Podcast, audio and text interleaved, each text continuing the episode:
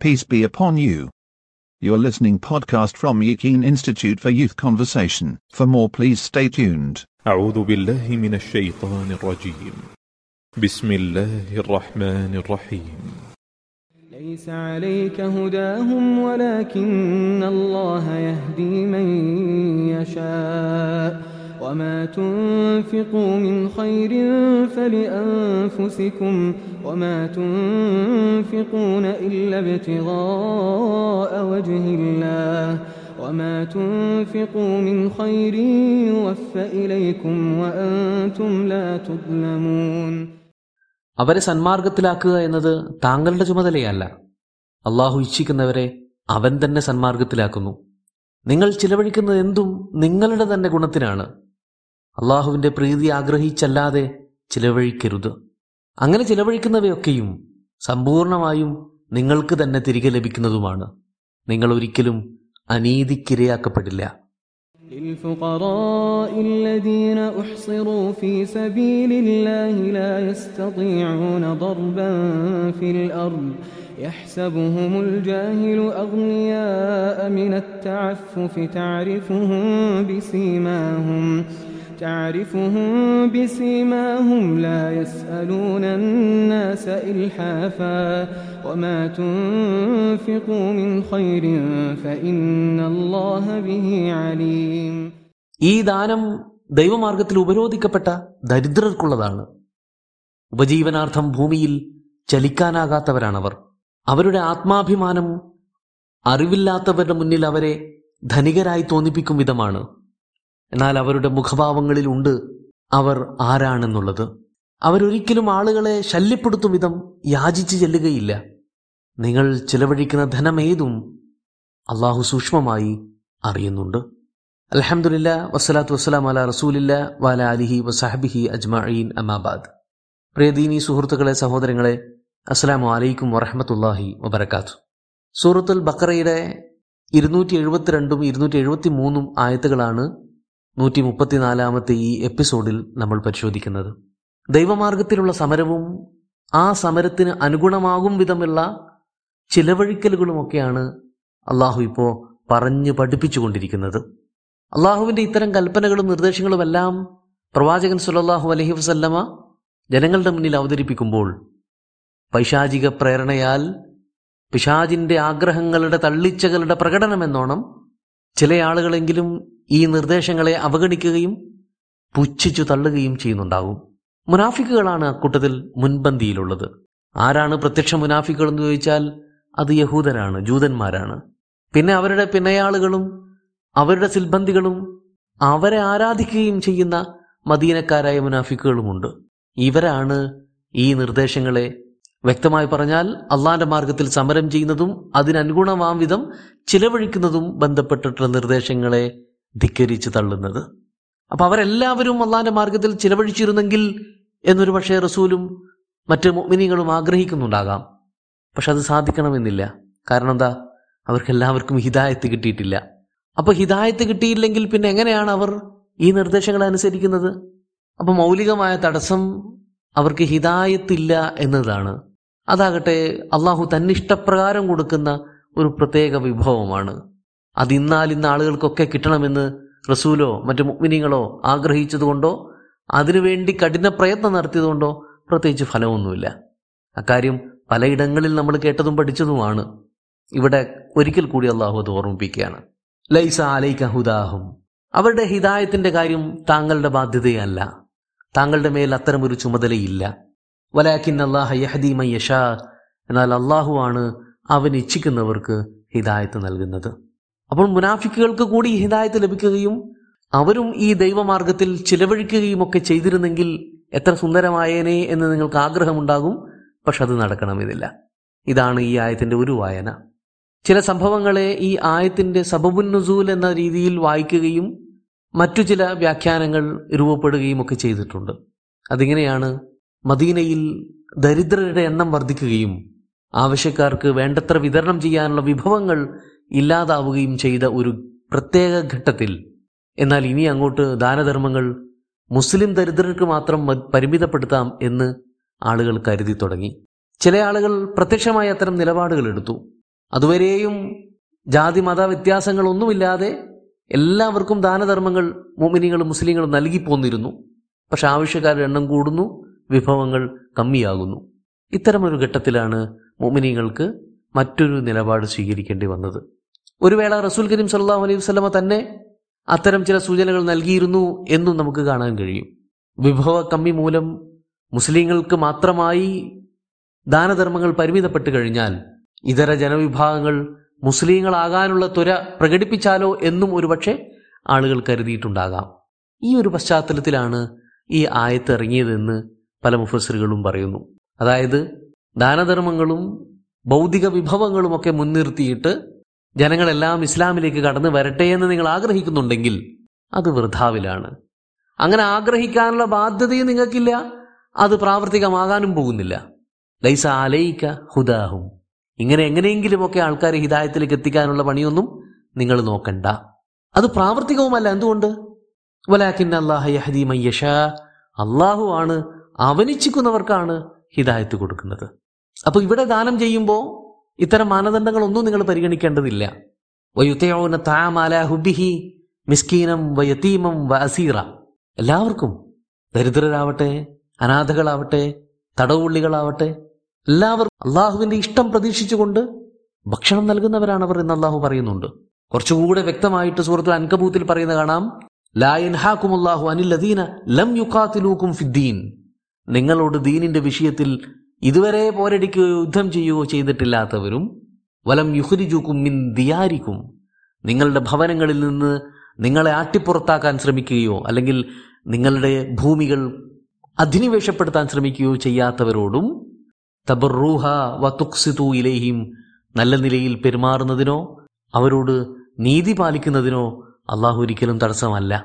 എന്ന് പറഞ്ഞാൽ നിങ്ങളുമായി സംഘടനത്തിൽ ഏർപ്പെടാത്ത നിങ്ങളെ നശിപ്പിക്കാൻ ഗൂഢാലോചനകൾ നടത്താത്ത നിങ്ങളുടെ മണ്ണും വിണ്ണും വായുവുമെല്ലാം പിടിച്ചെടുത്ത് അധിനിവേശപ്പെടുത്താത്ത നിങ്ങളുടെ സഹകാരികളോ അയൽപ്പക്കക്കാരോ ആയിട്ടുള്ള സകല വിഭാഗങ്ങളോടും നല്ല നിലയിൽ പെരുമാറിക്കോ.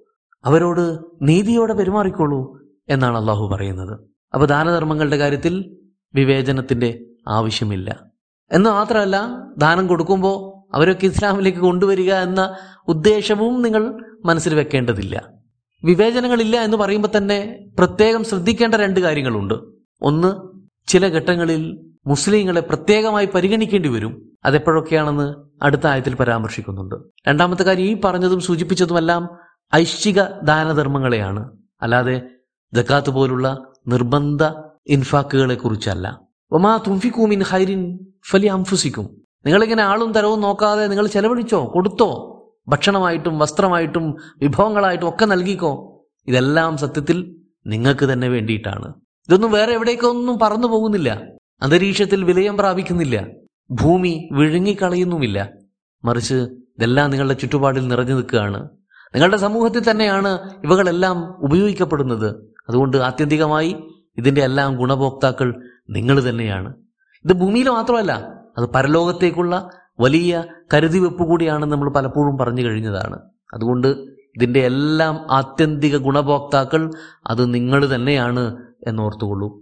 ഒമാ തുംഫിക്കൂനില്ല പ്രത്യേക അവജിയില്ല ഈ ചെലവഴിക്കുന്നതെല്ലാം അള്ളാഹുവിന്റെ തൃപ്തി ആഗ്രഹിച്ചുകൊണ്ടും കൂടിയായിരിക്കണം മറ്റൊരു തരത്തിലുള്ള താല്പര്യങ്ങളോ ലക്ഷ്യങ്ങളോ ഉദ്ദേശങ്ങളോ ഇതിന്റെ പിന്നാമ്പുറത്തുണ്ടാകരുത്. അങ്ങനെ ആകുന്ന പക്ഷം ഇതിന്റെ ഫലപ്രാപ്തി നിങ്ങൾക്ക് ലഭ്യമാകാതെ പോകും.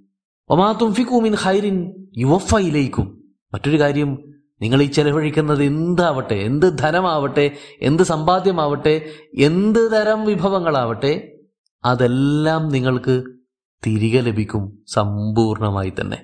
നോക്കൂ നമ്മൾ ചെലവഴിക്കുന്നതൊന്നും തിരിച്ചു കിട്ടാൻ വേണ്ടിയിട്ടല്ല. മറിച്ച് അള്ളാന്റെ കൽപ്പന അനുസരിക്കാൻ വേണ്ടിയിട്ടാണ്. അവന്റെ പ്രീതി ലഭിക്കാൻ വേണ്ടിയിട്ടാണ്. അതിനപ്പുറം മറ്റൊരു ലക്ഷ്യമോ താല്പര്യമോ ഇല്ല. ഉണ്ടാകരുത്.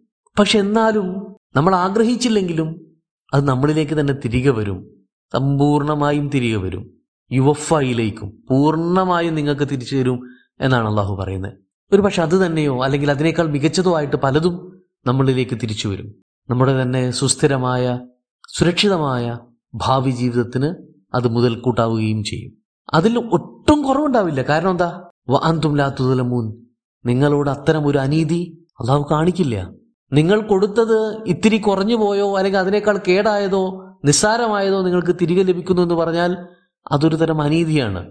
അള്ളാഹിന്റെ ഭാഗത്തു നിന്ന് ഒരിക്കലും പ്രതീക്ഷിക്കാനാവാത്ത ഒരിക്കലും സങ്കല്പിക്കാൻ പോലും സാധ്യമല്ലാത്തൊരു കാര്യമാണ് അവൻ അനീതി പ്രവർത്തിക്കുമെന്നത്. അത് സംഭവ്യമല്ല അതൊരിക്കലും ഉണ്ടാവാൻ പോകുന്നില്ല. ഇത് പറഞ്ഞിട്ട് അടുത്ത ആയത്തിലേക്ക് അള്ളാഹു കടക്കുമ്പോ ലിൽ ഫീ സബീലില്ല. ചില ആളുകൾക്ക് പ്രത്യേകമായി നിങ്ങൾ ചിലവഴിക്കേണ്ടി വരും. ആ ചിലവഴിക്കൽ നമ്മൾ ഇത്രയും നേരം പറഞ്ഞുകൊണ്ടിരിക്കുന്ന യുദ്ധങ്ങളിലും ദൈവമാർഗത്തിലുള്ള സംഘർഷങ്ങളിലും സംഘടനകളിലും ചെലവഴിക്കുന്നതുമായി ഒക്കെ ബന്ധപ്പെട്ട ഒന്നാണ്. ലിൽ ഫുക്കറ ഫക്കീറന്മാർക്ക്. എങ്ങനെയുള്ള ഫക്കീറന്മാരാണ് അവർ അല്ലദീന ഒഹ്സിറൂ ഫീ സബീലില്ല. അള്ളാന്റെ മാർഗത്തിൽ അവർ ബന്ധിക്കപ്പെട്ടിരിക്കുകയാണ്. ബന്ദികളായി തുറന്ന തുറസായ തടവറകൾക്കകത്ത് ജീവിതം വഴിമുട്ടി നിൽക്കുന്നവരാണ്. ലാ യസ്തീവൂന അല്ലർബം ഫില്ലാറിൽ ഭൂമിയിൽ ഒരു അടി നടക്കാൻ പോലും അവർക്ക് സാധ്യമല്ല. ചുറ്റുമതിലുകൾ കൊണ്ടും വേലിക്കെട്ടുകൾ കൊണ്ടും സമുദ്രതീരങ്ങളിലെ ആർ തുലയ്ക്കുന്ന തിരമാലകൾ കൊണ്ടുമെല്ലാം അവർ അടഞ്ഞുപോയ ഒരു സമൂഹമാണ്. സർവദിക്കുകളിലും ശത്രുക്കളുടെ ബാരിക്കേഡുകളും അവരുടെ ഉന്നം പിഴക്കാത്ത യന്ത്രത്തോക്കുകളുമെല്ലാം അവരെ നോക്കി പല്ലിളിച്ച് കാണിക്കുന്നുണ്ടാകും. അത്തരമൊരു ദയനീയാവസ്ഥയിൽ കഴിയുന്ന മനുഷ്യർക്ക് എങ്ങോട്ട് സഞ്ചരിക്കാനാണ്? എവിടെ പോയി ഉപജീവനം കണ്ടെത്താനാണ്? എങ്ങനെയാണ് അവർ ജീവിതത്തിന്റെ രണ്ടറ്റം മുട്ടിക്കുന്നത്? അങ്ങനെ വഴിമുട്ടിപ്പോയ ആളുകൾ. ദീനാണ് അടിസ്ഥാന കാരണം. അള്ളാന്റെ മാർഗത്തിലാണ് അവർ ചരിക്കുന്നത് എന്ന് തന്നെയാണ് അവർ ഈ അനുഭവിക്കുന്ന ദുരന്തങ്ങളുടെയും ദുരിതങ്ങളുടെയും പീഡനങ്ങളുടെയും ഒക്കെ മൗലിക കാരണമെന്നത് അപ്പൊ അത്തരക്കാർക്ക് വേണ്ടിയാവണം നിങ്ങളുടെ ചെലവഴിക്കലുകൾ. നിർബന്ധ ചെലവഴിക്കൽ അഥവാ ജക്കാത്തിനെ കുറിച്ച് സുഹൃത്ത് തൗബയിൽ അള്ളാഹു വിവരിക്കുന്നുണ്ടല്ലോ. ആർക്കൊക്കെയാണ് അതിന് അവകാശമുള്ളത് എന്ന്?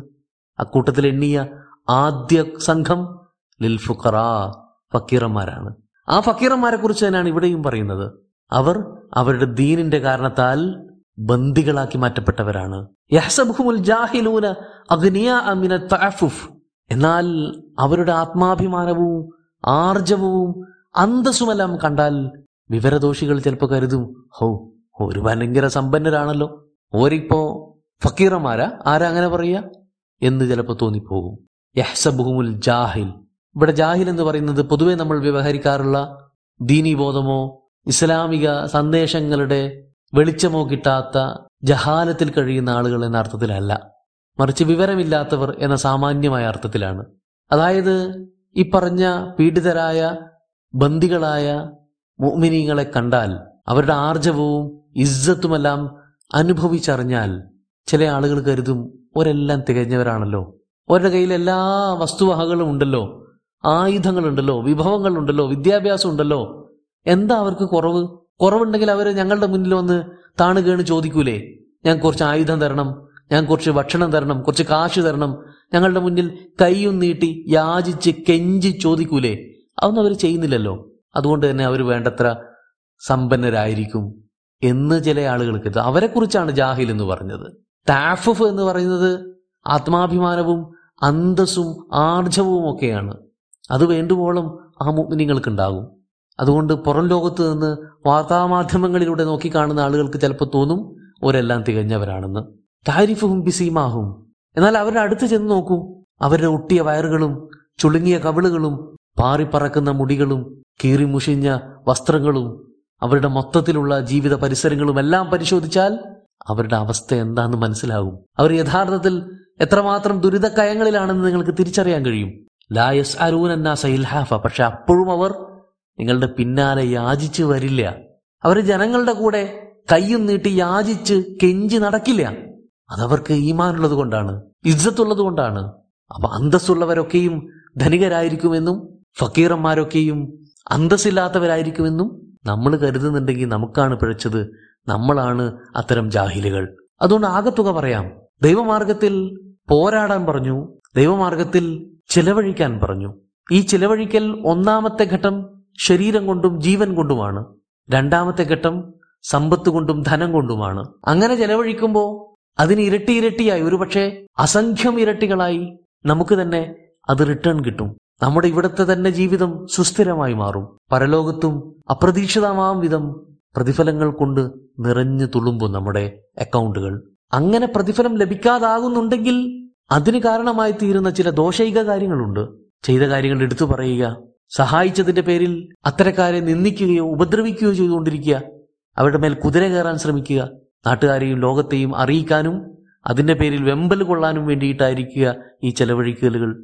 തുടങ്ങിയവയെല്ലാം ആ പ്രതിഫലങ്ങളെ നിഷ്ഫലമാക്കി കളയുന്നവയാണ് അതൊന്നും ഇല്ലാതെ നിങ്ങൾ ചെലവഴിക്കുന്നുണ്ടോ? എങ്കിൽ നിങ്ങൾക്ക് തന്നെ അത് തിരിച്ചു കിട്ടും. നിങ്ങളുടെ മൊത്തത്തിലുള്ള സുസ്ഥിരവും സമാധാനപരവുമായ ജീവിതത്തിന് അതൊരു മുതൽക്കൂട്ടായി മാറുകയും ചെയ്യും.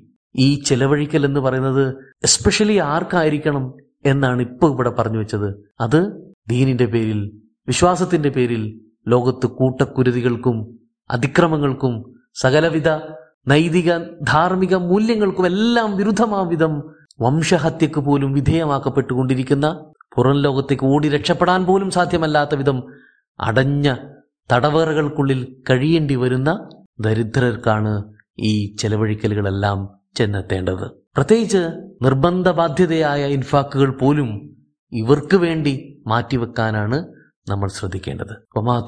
മിൻ ഹൈറിൻ ബിഹി അലീം. അങ്ങനെ നിങ്ങൾ ചെലവഴിക്കുന്നതെല്ലാം അള്ളാഹു അറിയുന്നുണ്ട് തന്നെ. അതുകൊണ്ട് സമകാലിക ലോകത്തേക്ക് കണ്ണു വായിച്ചുകൊണ്ട് ഇത് എവിടെയൊക്കെയാണ് ഈ ആയത്തുകളും നിർദ്ദേശങ്ങളും അപ്ലൈ ചെയ്യേണ്ടത് എന്ന് സ്വയം ചിന്തിച്ച് മനസ്സിലാക്കാൻ ശ്രമിക്കുക. അത് മനസ്സിലാക്കാൻ ഉലുൽ അൽബാബുകൾക്ക് സാധിക്കുമെന്ന് കുറച്ചു നേരത്തെ അള്ളാഹു പറഞ്ഞു വെച്ചിട്ടുമുണ്ട്. അത്തരക്കാരിൽ ഉൾപ്പെടാൻ നമുക്ക് സാധിക്കട്ടെ എന്ന് പ്രാർത്ഥിച്ചുകൊണ്ടും ഇത്തരം നിസ്സഹായരായ അള്ളാഹിന്റെ അടിമകളെ അള്ളാഹു കാക്കട്ടെ എന്ന് ആഗ്രഹിച്ചും പ്രതീക്ഷ പുലർത്തിയും കൊണ്ടും ഈ എപ്പിസോഡ് ഇവിടെ അവസാനിപ്പിക്കുകയാണ്. അസ്സാം വലൈക്കും വറഹമത്തല്ലാഹി വബർക്കാത്തു